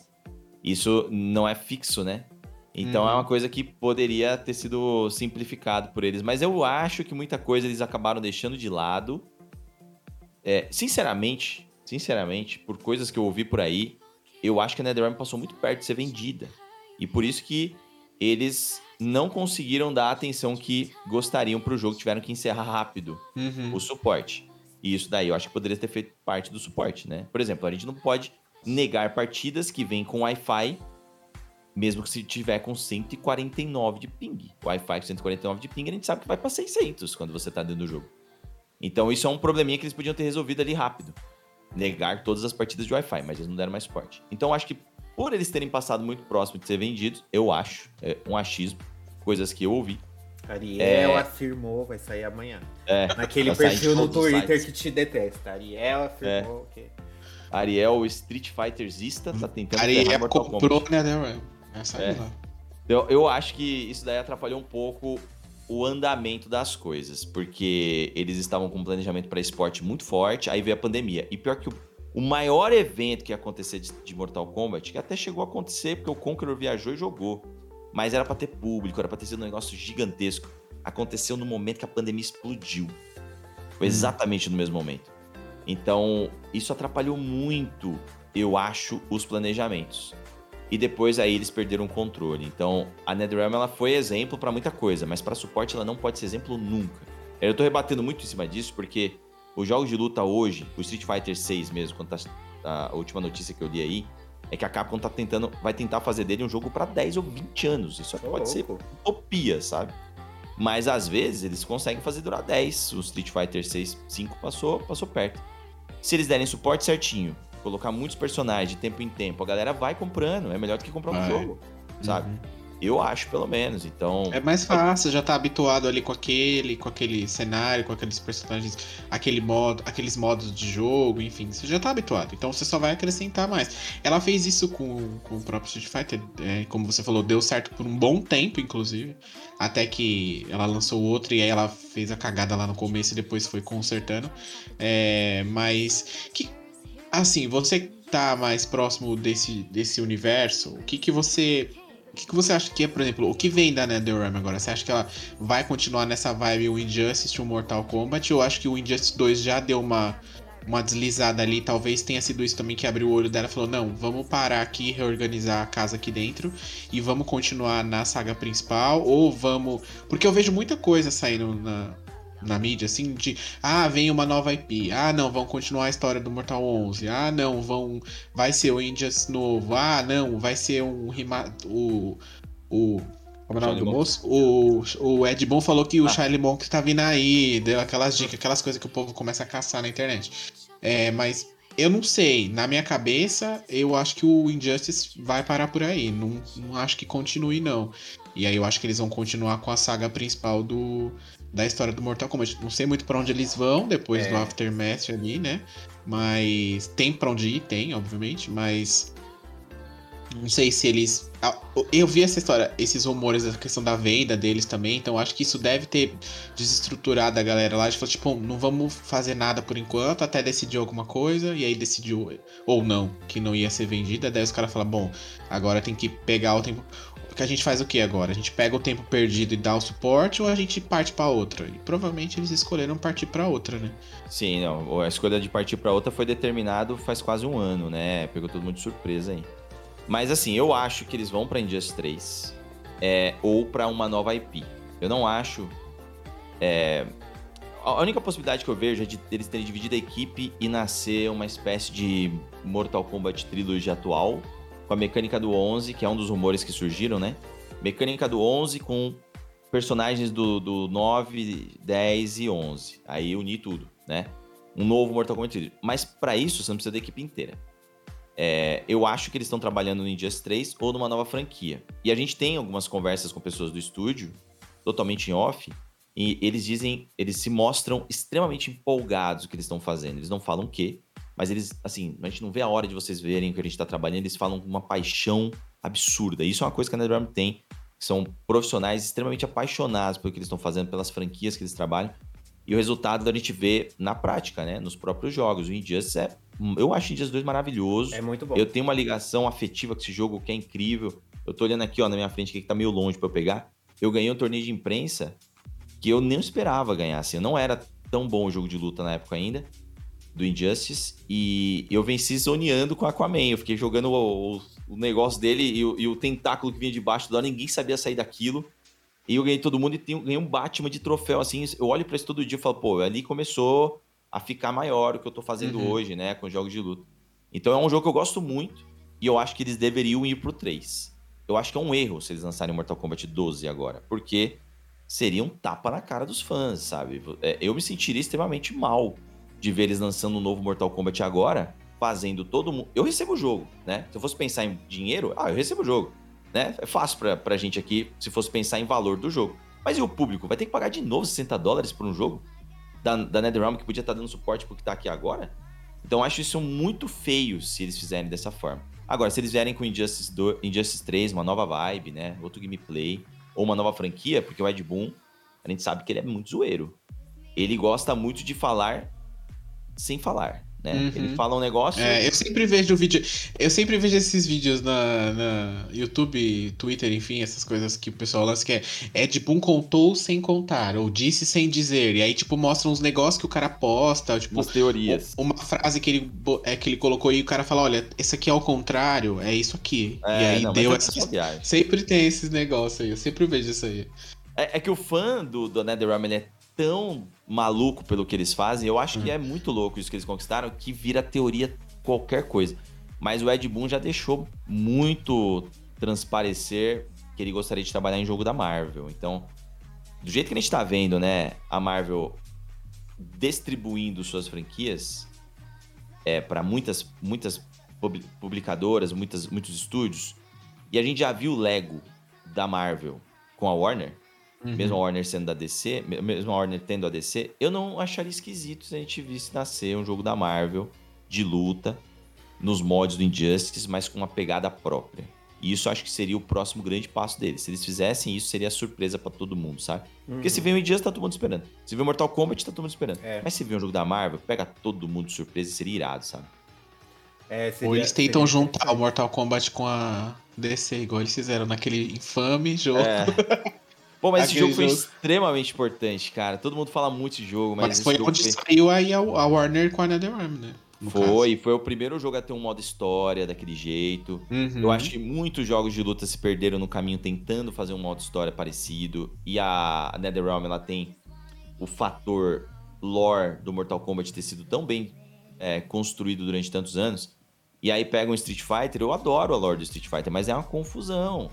É o Street Fighter 1, 2, aí é o 4, depois é o 5, depois é o 3, aí depois é o 6. É o tipo então, de coisa que eles não fazem nem questão de explicar e de contar direito, eles só colocam lá pra dizer que existe. Até porque... Se você perguntar aqui, qual é a história do Ryu? Ah, ele tá indo ir pros torneios aí, é o que eu acho que é. Em busca do mais forte. É, em busca do mais forte. Ele e o Ken, e isso aí, a Chun-Li é filha do policial. É a história que eu sei, tipo... e essa história não é nem do 1 e nem do 2, aí é do 0, que veio antes, e aí depois não é. E depois o 4 é o terceiro e não é o 4, e aí... É. Enfim, e no jogo em si, o modo história de Street Fighter nunca foi... feito, né, decentemente. O 5 tem um modo história que veio depois até de graça pra galera, e ele é bem ruinzinho, bem ruinzinho. Então, essa imagem, eu odeio quando o modo história é uma imagem estática do personagem e um texto embaixo. Eu acho isso uma falta de educação tremenda. Eu acho assim, uma falta de educação, gente, que não dá. Gente, aproveitando assim pra gente encerrar, que a gente já deu nosso tempinho, aproveitando que a gente tá em Street Fighter... Expectativas para Street Fighter 6. E eu também gostaria de saber que jogo de luta... Que franquia de jogo de luta precisa ser ressuscitada? Morreu e vocês sentem falta. Expectativa para o 6 são as melhores, né? As expectativas para o 6 são as melhores possíveis. A Capcom, ela meio que repensou o que ela fez com o 5. Tanto que o 6 está chegando com muitos conteúdos, né? Aquele modo... Uma espécie de modo...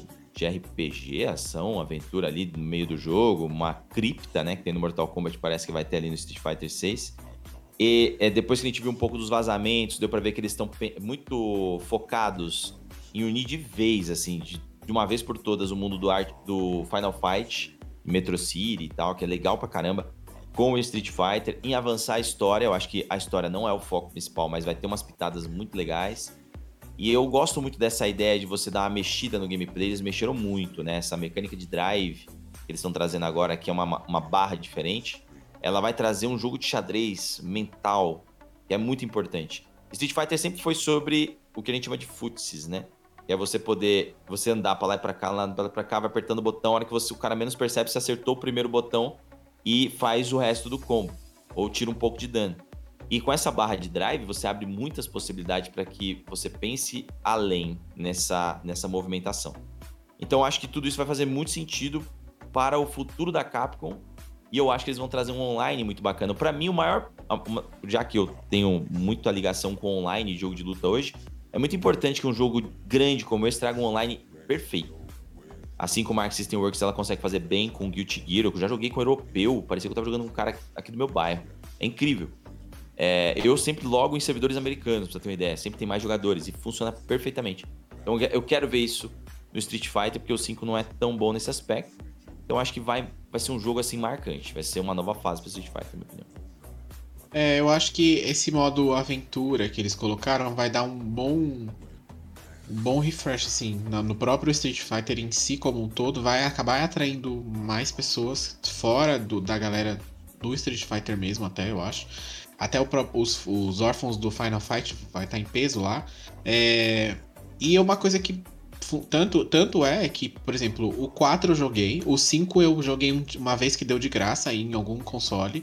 E eu joguei 2 partidinhas e falei... Não, porque a história era uma imagem estática e me irritou. E o 4 era anime, e aí, né?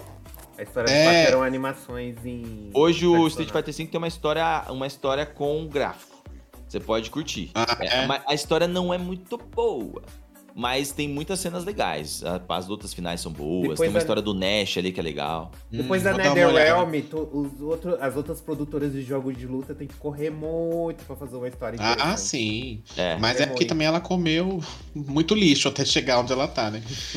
Mas eu acho que isso... Só o fato desse modo que eles... Tanto que é o foco dos trailers deles... Todos os trailers que eles... A maior parte do tempo não é a luta em si, é o cara lá andando na rua e conversando mostrando os personagens ali do próprio Final Fight e tal. E aí eles juntando essas duas histórias, que é o que faz mais sentido do que tudo. Eu acho que só isso em si já dá um uma boa renovada no Street Fighter lá, e é o que você falou. Se ela conseguir unir esse ponto de, bom, isso aqui vai atrair muita gente nova, mas eu não posso esquecer da galera lá atrás, e aí eu tenho que colocar tem que balancear isso direito, e colocar lá o online que funcione, que já entre no primeiro dia funcionando, pronto, aí eu acho que ela acertou, e eu tenho grandes expectativas que isso vai acontecer, pelo que vem aparecendo e pelos comentários que ela vem fazendo com relação a isso, que ela tá de olho nisso, que isso vai ser a prioridade, que isso vai ser o foco e tal, e ela sabe o quanto isso movimenta pra ela financeiramente também, né, não só na venda do jogo, mas na continuidade desse jogo, e o que nos campeonatos isso acaba proporcionando pra ela como um todo, né, então eu acho que vai dar bom esse aí, vai dar bom. Melhor do que o anterior no começo, que foi bem sofrido, eu lembro. E eu tô interessado em jogar esse Street Fighter depois de uns bons anos sem ver voltar. Nada do... Antes de eu falar a franquia ou as franquias de luta que eu acho que poderiam voltar, o que vocês acharam dos modos de controle do Street Fighter 6? Tem aquele modo moderno, onde você pode fazer um Hadouken colocando pra frente, apertando soco, por exemplo. Uma facilitada, né? Você não precisa fazer a meia-lua mais, se você quiser. Mais... Não Sim. sabia, não. Ele tem dois modos de controle. O Killer Instinct tem isso. O Killer Instinct... Não sei. Tem. Não joguei com esse modo habilitado, Ele tem lá o modo... Eu não sei como chama, mas na hora de escolher o personagem, eu acho que você aperta Y, não sei, aí você altera pro modo tradicional, que você vai ter que dar os combos. Ou, se eu não me engano, é o modo facilitado mesmo que chama. Que você só põe pra frente e fica apertando o mesmo botão e ele vai dando combo, com um botão só. Ele vai dando combo, vai dando combo. Não é exatamente assim. O The King of Fighters 15 e 14 e 15, eles têm o Rush Combo, que a gente chama. Que é você apertar um botão e ele sai combo. É o quadrado, no caso do The King of Fighters. No Street Fighter, eles estão simplificando os golpes. A gente tem o modo de controle clássico, que é você fazer meia-lua. Pra frente, meia-lua fazer Shoryuken, por aí vai. Especial, duas meia-luas, soco. E vai ter o controle moderno, que é apertar pra frente uma vez e apertar o soco, sai um Hadouken. Aperta pra frente, aperta um outro botão, sai um Hadouken duplo. Aperta pra baixo e aperta o soco, sai o Shoryuken. Você não precisa fazer pra frente e meia-lua. É só pôr pra baixo e apertar um soco determinado, um botão lá, ele vai sair um Shoryuken. E ele não determina se é fraco, médio ou forte, ele vai ter um formato. Eles estão tentando facilitar para quem não consegue jogar jogo de luta com facilidade. Eu acho que e automaticamente... O Angelo vai adorar esse ponto aí, só vai jogar nesse. Então, automaticamente virou acessibilidade para quem tem... Sim. Eu acho também que isso motora. É primordial nesse sentido, porque a gente tá falando, sei lá, uma pessoa que tem uma dificuldade na questão... Porque tem combos que é meio irreal ali. Se você não ficar treinando horas e horas e horas, ainda você vai errar em algum momento. Mesmo uma pessoa que treina horas e horas. Agora você imagina uma pessoa que tem dificuldades até motoras e físicas pra fazer isso daí. Essa opção tinha que ter. Eu não sabia que isso tinha. Eu sei que no The King of Fighters tinha isso daí. Que tem aquele modo simples lá. Mas no Street Fighter eu não sabia que tinha, não. Eu vou dar uma testada no Street Fighter, eu acho que eu tenho ele aqui no PlayStation. É uma nova abordagem, que eles não tem no 5, tá? Eu vou dar uma testada na história. Não. Ah, sim.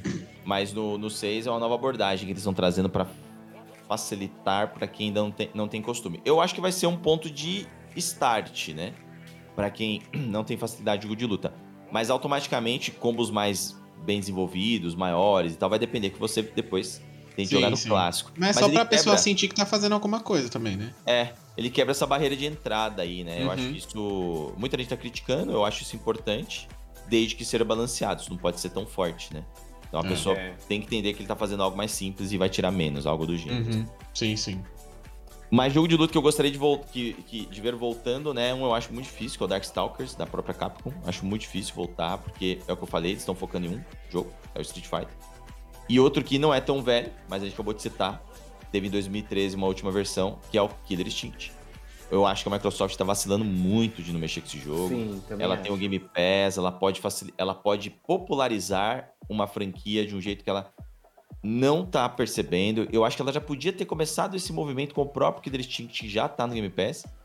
E eu não vejo eles falando, sabe? Eles falam de todos os jogos que estão lá, mas não falam do Killer Instinct. É uma franquia tão importante na história do mundo dos games. Foi uma franquia muito importante pro Super Nintendo.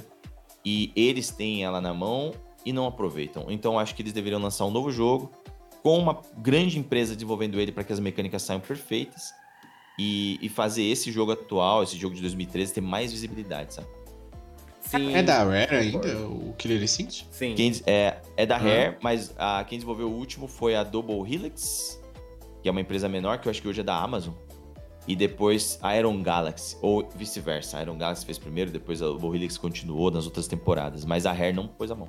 Mas essas franquias da Rare meio que ficou amaldiçoada, todas elas. É. Impressionante, né, gente? Esse último Killer Instinct que eles lançaram, eu acho que ficou muito bom. Eu adoro, cara. Ele ficou muito... Ele ficou uma homenagem muito bonita à versão original dele lá do arcade, da era do Super Nintendo. Melhor do que aquela parte do Nintendo 64 ali, ficou triste. Gold, né? Achei aquele Gold. É. Ai, não. Ali a Rare deu uma... Eu acho que ali foi um dos maiores deslizes, assim, da Rare, que é uma produtora, assim...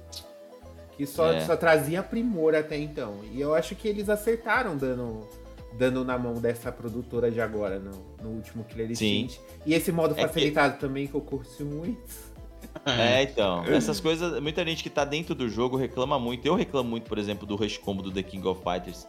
Porque com um apertar de botão, você pode tirar 60% de vida. Ali eu acho que é desbalanceado. Sim. Mas na maior parte dos jogos, quando bem feito, você facilitar pro cara... que não tem tanta facilidade, né, em jogar um game de luta, torna a parada mais divertida pra todo mundo, né? Uhum. Então, acho que eles foram bem nisso, eu acho que a Capcom tá indo bem por esse caminho aí também. E você, Ângelo, qual que você quer que volte? O jogo da Sailor Moon, né, de luta?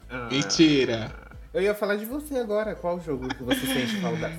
Ai, gente, eu sou muito assim, vou falar o quê pra vocês? Ó, eu vou falar que eu queria muito que voltasse que a Square fizesse um Dissidia decente, igual ela fez lá no PSP, sabe? O primeiro é muito bom, assim. É muito bom. E o segundo, ela acrescentou mais coisas, mais personagens de mais jogos, enfim, da franquia. Mas ela tirou muita coisa. Tirou mais do que ela colocou. Ela colocou muito mais personagens, mas ela tirou muito mais mecânicas que ela colocou no primeiro, que eram muito boas. Então, pra mim, ela podia fazer um remaster do primeiro, que já tava legal. Mas se ela fizesse um novo jogo... no caso do Dissidia, Final Fantasy lá, que é o jogo de luta da Square. Se ela fizesse um jogo novo, bem moderno, assim como ela fez esse último dela, com os gráficos bem bonitos, cenário e tal, tudo mais, os golpes, que é o que acaba chamando a atenção da galera. Mas ela colocasse por detrás a questão da história que ela colocou lá no primeiro, e a questão do... Porque o primeiro, por mais que ele era um jogo de luta, ele tinha muitos toques de RPG ali no meio. Você mudava equipamento, evoluía personagem... E aí eu gosto de jogo de luta que tem essa vibe mais RPG nesse caso. Então, pra mim, é o jogo que eu escolheria pra voltar. Apesar de que eu sei que, felizmente, não vai rolar, mas quem sabe. Eu acho Vamos dar uma cartinha. O Dissidia é muito nichado. Ele acaba sofrendo com isso. O jogo de luta já é nicho. Aí você nicha dentro do nicho, aí fica difícil. É. Mas os Naruto deu certo aí, gente. É, sabe? Isso é real. Esse aí é nicho do nicho também. E fez bastante sucesso. Movimentou bastante dinheiro lá pra Bandai. Nossa, principalmente tá na época do Play 2, Naruto era tipo uau. E até hoje. Sai até hoje. Né? Tem aí esse último que... Acho que esse último que deu na PlayStation Plus, inclusive, foi o último que saiu. Shinobi Strike, né? É, que você faz seu personagem e tal. E eles estão fazendo outro já. É, eu ouvi falar disso também. Tem uma coisa também que eu acho que a gente não pode deixar de falar, já que o negócio é focado em jogo de luta. A gente tá dizendo sobre popularidade, né? Sobre esporte, sobre o gênero estar alcançando mais pessoas. Eu acho que, por exemplo, os personagens convidados por exemplo, Negan no Tekken, faz pessoas que gostam de The Walking Dead, que nem jogam videogame, talvez dá uma chance pro Tekken. Mas eu acho que a gente vai assistir um boom acontecendo no gênero de jogo de luta quando a Riot terminar o Project L, né? O Project L que eles estão fazendo, que é um jogo de luta com personagens do LoL. E tudo que a Riot toca, né, a maior parte das coisas que eles tocam com muita força, né, eles vão com tudo. E o Valorant é um exemplo, e eu acho que o jogo de luta precisa de uma empresa como a Riot lá dentro. E os caras que estão fazendo os jogos, o jogo com ela, manjam muito de jogo de luta, que são os caras que estão ligados com a EVO e tal. Então, acho que a gente vai assistir um estouro no ano que vem, eu acho, 2024. que vem da Riot, e eu acho que eles vão ditar algumas regras. Por exemplo, o fato de que o jogo deve ser gratuito. E eu acho que o jogo de luta já deveria ser gratuito. A maior parte dos jogos de luta. Ou ser, pelo menos, mais barato. Hoje em dia, uma das grandes barreiras não é o cara aprender a jogar. É o cara pagar $60 no jogo, R$350 no Brasil, e depois cada personagem chegar por 30 conto, cara. 30, 40 conto cada personagem. Isso é uma coisa bizarra. Eu ia comprar uns personagens de The King of Fighters, eu falei, mano, não vou, cara. Não faço isso. É muito surreal você pensar que você vai comprar 10 personagens e vai valer mais que o jogo. Então essas coisas precisam ser pensadas. Se você lança o jogo gratuitamente, você cobrar esse valor pelos personagens, aí você vai longe. Você faz o que quiser.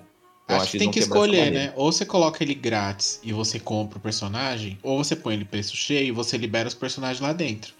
É. Escolhe. Essa segunda opção não é viável para a empresa hoje. A empresa que lança o jogo. Eu acho que às vezes eles lançarem o jogo gratuitamente ou num valor mais baixo e vender skin, os caras vão vender muito mais, cara. O Fortnite tem pra mostrar. Sim, sabe? Sim. Então tem muito exemplo hoje para que o jogo de luta fique engessado no formato clássico. Ainda mais se você pensa em fazer o jogo ser durável. Mas aí você pega do outro lado a NetherRealm vendendo 12 milhões no Mortal Kombat. Pra onde os caras vão, sabe? Então vai ficar essa dúvida na cabeça do mercado no ano que vem, eu acho.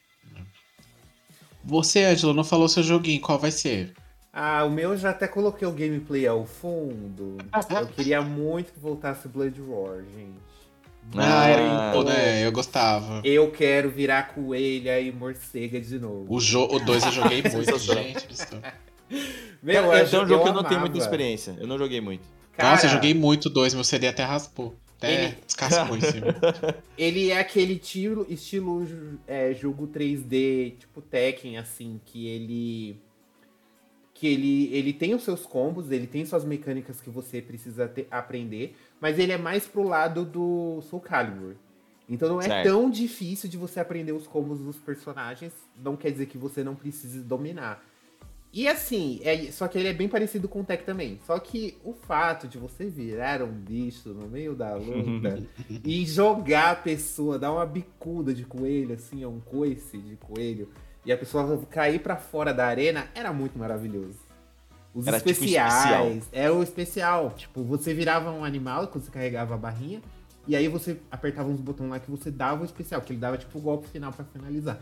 E era muito sensacional. E você podia lutar como humano ou como animal durante como a luta. Animal. Toda, você podia escolher, então, quando você virar. Você tinha que encher uma barrinha de especial lá, aí você se transformava. Só que quando você solta o especial transformado em bicho, você volta a ser humano. Então é meio que o Fatal Blow, sabe? Sim, da hora. Mano, era sensacional. E a última versão que eu joguei foi o do GameCube, que foi o Primal Fury. Ruim. Eu gostava do Primal Fury. Ele é um remake, não é? Se eu não me engano, ele é um remake do primeiro. O Primal Fury eu gostava. O de Play 1 também era muito bom, o Blood Roar 2. E o 2 é o que eu joguei muito. Mas joguei muito mesmo, assim. Era muito legal. Eu joguei uma demonstração e isso me fez lembrar de uma coisa agora. Eu tinha um CD lá do PlayStation, que era aquele CD preto, né? Uhum. E aí tinha umas demonstrações e tinha o Blood Roar. Mas eu lembro que tinha um outro jogo da Square lá, que era Ergais, eu não lembro agora o nome do jogo. Procure, você que gosta muito de Final Fantasy, Denis. Porque era um jogo da Square de luta em 3D. Na época, eu fiquei mais interessado nele do que no Blood Roar. Eu fiquei jogando essa demonstração em looping, assim. Mas ele não era muito bom. Eu acho que por isso que ele não foi pra frente, sabe? Não é Desgaia, não? Não. É um jogo de luta que tinha uma espécie de aventura no meio da Square. Uhum. Era escrito, acho que era ERGEIZ. Deixa eu ver se eu lembro aqui. É isso mesmo, ó. God Bless the Ring. Ergais. Eu não sei se fala assim, Ergais. Era um jogo feito pela Dream Factory e a Square era a publisher. Era um jogo de arena, de luta com personagens da Square. Na capa tinha o Cláudio, inclusive, é que eu chamo ele de Cláudio no nosso canal. É o Claudinho. Cláudio Barretão e por aí vai. E a galera fica com isso, né? Ah, sim. Bom, gente, é isso. A gente deu uma geral aqui nos jogos de luta, no mercado de games de luta em si, o que precisa melhorar, algumas coisinhas. Muito legal o papo, mas já está dando o nosso tempo, né? Nós temos que sair do ar, infelizmente. Lembrando que comenta aí embaixo qual o seu jogo de luta favorito, se você concorda, se você discorda, o que, que você acha aí da expectativa de Street Fighter 6, né? Que é muito bom a gente mencionar que Cammy não irá mais sofrer ao dar um golpe, porque o maiô dela não vai entrar na bunda. Olha só que coisa maravilhosa. Vai ter skin, vai acontecer isso aí, sim. Provavelmente vai acontecer, mas só deles deixarem ela no principal com uma roupa mais, né? A partir do momento que eles transformam em skin, a culpa é do jogador, né? É, exato. Você quer ver ela pelada, você compra. Acho isso também. Exatamente. Eu acho isso legal. E muita gente reclama do Mortal Kombat 11 que tirou essa apelação. Eu acho que ficou perfeito, cara. Ficou perfeito. Eu achei bizarro quando o pessoal começou a condenar o jogo por causa disso. Porque é óbvio que uma mulher, ela vai mudar, vai lutar com um fio dental enfiado no rabo. Ela vai lá fazer um combate sangrento. Toda mulher luta assim. O povo não assiste o UFC. As mulheres lutam assim, salto alto de calcinha. É assim que as mulheres lutam. Cabelo solto, sedoso, né? Tipo, não faz sentido, cara. Mas é porque o público de jogo de luta, ele é muito machista, né? É uma parada em geral, tipo, de tudo. Mas eu acho que jogo de luta é mais, porque a gente falou como é que foi a nossa origem em jogo de luta, e você até explicou por que você não ia. Era em bar, né? Então, é um cenário muito machista, cara. Então, não é desculpa de forma nenhuma, sabe? Eu acho que essas coisas têm que entrar na cabeça de quem não entende forçadamente, cara. Não é porque é novo mundo, é nova era. Não, cara. Deveria ser assim há anos. Ter esse tipo de abertura há anos. Não é a parada que tem que aprender agora, sabe? A gente já passou da fase da banheira do Gugu, em que gostosas eram usadas pra chamar a audiência, né, gente? Pois é. O Ângelo não é um pro player de Mortal Kombat? Pode ser por isso. Exatamente. Quem sabe ele não... Não quero ficar olhando elas peladas. Não quero. Não tô afim. Sensacional. Bom, gente, é isso. Muito obrigado, Ariel, por ter aceitado o nosso convite, pelo papo. Sempre que tiver um tema... relacionado ou não relacionado também, te chamaremos novamente, aí está, fica o convite em aberto para voltar sempre que quiser.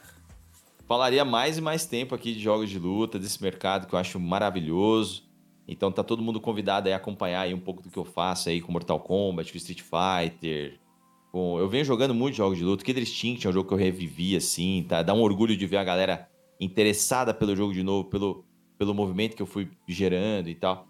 Então, joguem jogos de luta, peguem dicas com quem entende, assistam lives, assistam vídeos. Não é difícil, ao mesmo tempo que é. Mas é divertido demais, Sim.